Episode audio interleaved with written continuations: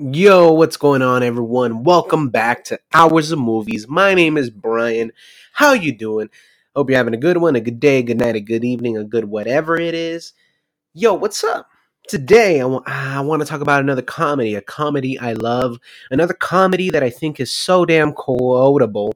It's a little under the radar, but it has some sort of cult following. Um, you know, the ones that love music know this movie. You know, those that love music biopic probably know this movie. Walk Hard, the Dewey Cox story, directed by Jake Kasdan and written as well with um, Jude Apatow. Jake and Jude both wrote this, and I know Jude is known for his you know directing skills in all his movies, but I personally love Jude Apatow, the writer. A lot of his movies um are very character based. You know, they're not real people, but yet I feel like Judd, Jude, yeah, Judd. I, I said Jude, didn't I? Well, Judd, you know, he takes time with these characters. You know, he gives them a backstory of some sort and makes sure, like I guess the actors know who they're playing. You know, even though they're not real people, there's some sort of you know humanity to them. And yeah, it stars the most talented, one of my favorite actors, actually. If you listen to my Paul Thomas Anderson episode, you know that I love this man, John C. Reilly. He stars as Dewey Cox, the rock star that we follow throughout this whole satire. And yeah, you know, Dewey Cox, the Dewey Cox story, walk, walk Hard. It's pretty much making fun of Walk the Line, the Johnny Cash movie. He's pretty much the big centerpiece of this whole film, but they also, you know, t- use the elements of the lives and careers of those like Roy Orbison, Roy Orbison, Glen Campbell, Bob Dylan, Ray Charles, Jerry Lee Lewis, Donovan, John Lennon, James Brown, Jim Morrison, Conway Twitty, Neil Diamond, Hank Williams, and Brian Williamson. So a lot of rock stars are the influence for the character Dewey Cox. And we follow him throughout his life. Literally five minutes before he has to play his final show because he's earning an achievement award. And just like most movies, before they earn a achievement award or they go on stage for their one final show or like the greatest show they're ever going to perform, they always have that scene where they're chilling in the back thinking about their life or there's about to be a flashback before that moment. So, yeah, it's that kind of movie. It's pretty freaking hilarious, um, in my opinion. If you've never watched it, I highly recommend you see it. And if you don't want to watch it but you like music, I recommend the soundtrack because the soundtrack in general is a banger. There is no song that is not good. I mean, walk hard, take my hand.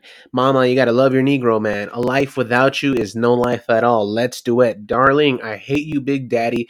Guilty as Charged is just an incredible song, in my opinion. I mean, Guilty as Charged is almost like a Spanish mariachi thing going to it.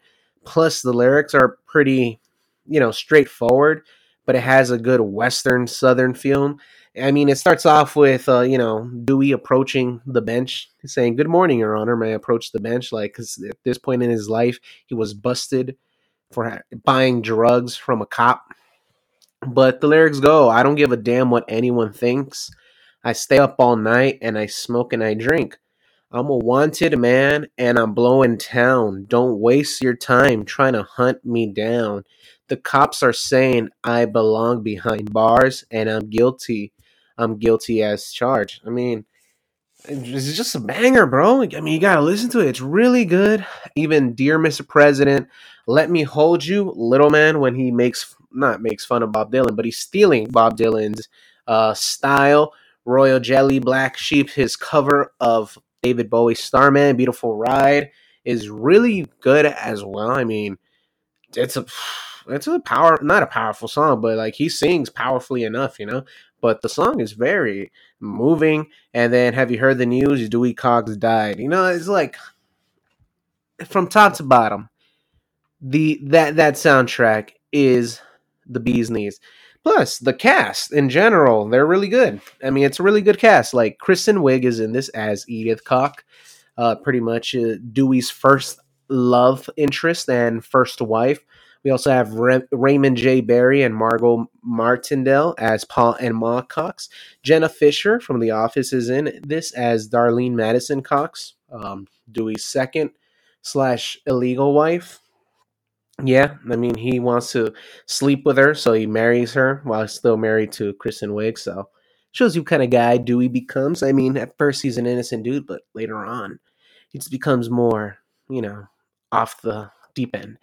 Uh, we also have Tim Meadows as Sam, who is the drummer, and I guess he's a drug dealer in this. He he never sells drugs to Dewey because Dewey doesn't even pay for drugs. But you know, they, he's labeled as a drug dealer, but I think he's just always doing drugs. And Dewey just happens to walk in on him every time. We have Chris Parnell as Theo and Matt Besser as Dave, the guitarist and bassist in the band. Uh, we also have uh, cameos like everywhere, you know, because this movie has actors playing real life musicians, so it could sort of feel like Dewey Cox is a real person. You have Jonah Hill in this as Dewey's older brother. Um, pretty much, Dewey's brother dies by getting cut in half by a machete accidentally by Dewey's hands and he kills his brother instantly. One of my favorite scenes, and one of the scenes that made me go like, "Yeah, this movie's gonna be great," is right after Dewey kills his brother Nate. The doctor comes out to tell Dewey and his parents that he cannot attach the top half with the bottom half, and pretty much Nate is not gonna make it. And Pa Cox replies with, "Speak English, Doc." We ain't scientists. And it's just fuck it's such an incredible scene. But Dewey sees his brother's spirit as a kid, and he promises him that, that he's going to be double great for the both of them. And then, as he gets when he gets older and he's in rehab, he sees an older spirit, an older Nate, that's played by Jonah Hill. That's an uncredited role, but apparently this is also a call to um, Johnny Cash, who he stated that when his brother died when they were young, he would see his spirit, but the older he got, he would still see him, but his brother's spirit would also be, you know, aging as well. So that's a little callback to that. And yeah, we have Jane Lynch in this as well. She plays a news reporter. We have Eddie Vedder, who plays himself, as well as Jackson Browne, Jewel, Ghostface Killah, Lyle Lovett. They all play themselves. We have the Beatles that are played by Paul Rudd, Jack Black, Justin Long, Jason Schwartzman. We have Jack White as Elvis Presley. Honestly, he's in this for like a minute tops, but he steals the scene, man. Like every time he comes out, like the Elvis scene's about to happen, I instantly start cracking up due to like how ridiculous he is. And also, whenever I think of like Jack White, I just picture him being very serious, you know, I mean, he fucking tried to. Well, he didn't try to fight. He did fight Homeboy from the Black Keys, you know. So like, I always picture Jack White very intense, a little more, a little like, oh, I'm gonna like rip your head off kind of guy. But to see him do this comedy bit, like, it just sticks with me every time. And now whenever I see him, I just picture him going, "Look on, man!" It's just, it's amazing. He's great in this. Frankie Muniz, he's Buddy Holly. Uh, Ed Helms is in this as well. John Michael Higgins uh, Martin Starr, Philip Rosenthal, Simon Helberg, you know, Harold Ramis, Craig Robinson as Bobby Shad. Uh, yeah, so there's a lot of characters, there's a lot of actors in this, there's a lot of jokes. Uh, there's a lot of visual jokes. There's a lot of verbal jokes. There's a lot of jokes that you'll only get if you like a lot of rock music and you understand the history of it. Like when Dewey is going off the deep end with the LSD and he's trying to create the best album. You like it's funny, but it's extra funny if you understand what um Brian Wilson was going through or what he was trying to do uh, with his album that you know they're referencing in this movie. So yeah, I mean it's a great film, great characters, uh, great references. The music is superb. They wrote 40 songs for this movie, and I think only about 30 or 33 are in this whole film, but still, I mean, I think they had five, six different writers from like different types of bands, or they have different type of styles of you know music that they do. and you can just tell that everyone involved really cared for it. I mean, especially you know the director, the writer, and John C. Reilly. Like John C. Reilly actually plays guitar and he actually knows how to sing. And John C. Reilly is a damn good actor. I mean, if you've seen Chicago, you know he can sing, you know he can act. If you've seen anything that he's done with Paul Thomas Anderson, you know he could definitely act. I mean, if you know him from Step Brothers, you know he's funny. So I mean, John C. Reilly, he's a lot. He's a he's a talent. He's a talent in that gentle giants of a body. And then you have the writers who actually wanted to make fun of something, but not to the point where you're shitting on it fully you know? Like you're not trying to shit on the music genre but you also are poking fun of it because it's like well it's always the same thing you know? Might as well just do our very own but also not disrespect anything especially with the music. Like I, I, I'm, gonna say it multiple times the music it's just 110% the best thing ever. Like it's one of my favorite soundtracks one of my favorite movie soundtracks and guilty as charged it's just great and the jokes i mean the jokes are everywhere. It's so quotable from the wrong kid died to you never once paid for drugs uh the smell blind like so i guess to reference ray dewey loses his sense of smell. Um yeah dewey loses his sense of smell. I had to think about him like wait that's right right? You know yeah dewey loses his sense of smell after his brother dies and uh, when he got older and he's having his first show, his mom's like, "I'm so proud of you. Uh, you learn how to play, but you learn how to play guitar even without your sense of smell." And Dewey replies with, "Oh, it's okay, Mama. I just learned how to play by ear. Just gets me every time." Or the fact that after Dewey records "Walk Hard," it becomes a number one hit 35 minutes later. Like literally, they say that. Or Kristen Wiig, who just keeps shitting on Dewey's life, or not life, but his dreams of becoming a musician. Even when he started to starts getting money, he moves them out to a better house. You know, they're living a good life, and she still tells him like, "You're never gonna make it as a musician. No damn musician has ever made money. Tell me once." Or the fact that when they move out together, he's only 15 and she's 14, but they're still played by John C. Reilly and Kristen Wiig. They're just pretending to be teenagers. And when Kristen is like giving him shit, Edith, that she's giving him shit. Dewey replies with, "You know what? For a 16 year old with a wife and a baby, I think I'm not doing too damn bad." So it's just those little things that makes the movie great, you know, or just the reefer when they, like Dewey finally starts getting introduced to drugs. There's three of them. Uh, it starts off with uh, weed. Pretty much after the Elvis Presley show, they want an encore. They want Dewey to come back out. And he's like, let me just run to the bathroom to freshen up. And he like walks to the restroom and Sam's smoking weed with a bunch of women. And he says, Get out of here, Dewey. You don't want any part of this. And he says, What is it? And Sam replies with, it's reefer. Can't you smell it? And there's like a very dramatic, silent moment where Dewey says, No, Sam, I can't. And just kills me. But Dewey's like, No, no, you're right. I don't want no part of this, you know. Like, I don't want to get addicted to it. And he's like, It's non habit forming. He's like, Oh, well, I don't want to wake up with a hangover. He's like, Oh, you won't get one. He's like, oh, okay. But he's like, I don't want to spend money, you know? He's like, it's the cheapest drug there is. And he thinks, yeah, but you know what? I don't want to smoke that and probably cheat on my wife. And Sam replies with, it makes sex better. He's like, you know what? I think I want some. And he's like, all right, close the door. And then the next time, um, you know, after he smokes weed, that's when Dewey starts going not a little crazy, but now he's a lot more relaxed like yeah he now starts to cheat on edith all the time. He's on the road. He doesn't give a like damn too much. He's distant. Then right after that his mom dies because she was dancing to uh, walk hard dewey's song and paul came to tell him and blames him for ma's death which puts him down in a crazy spiral where he goes to the bathroom to cry and you know there's sam again sam the drummer. And they're doing cocaine and he's like what are you guys doing? And he's like, it's cocaine. It turns all your good feelings into bad feelings and your bad feelings into good feelings. It's a nightmare.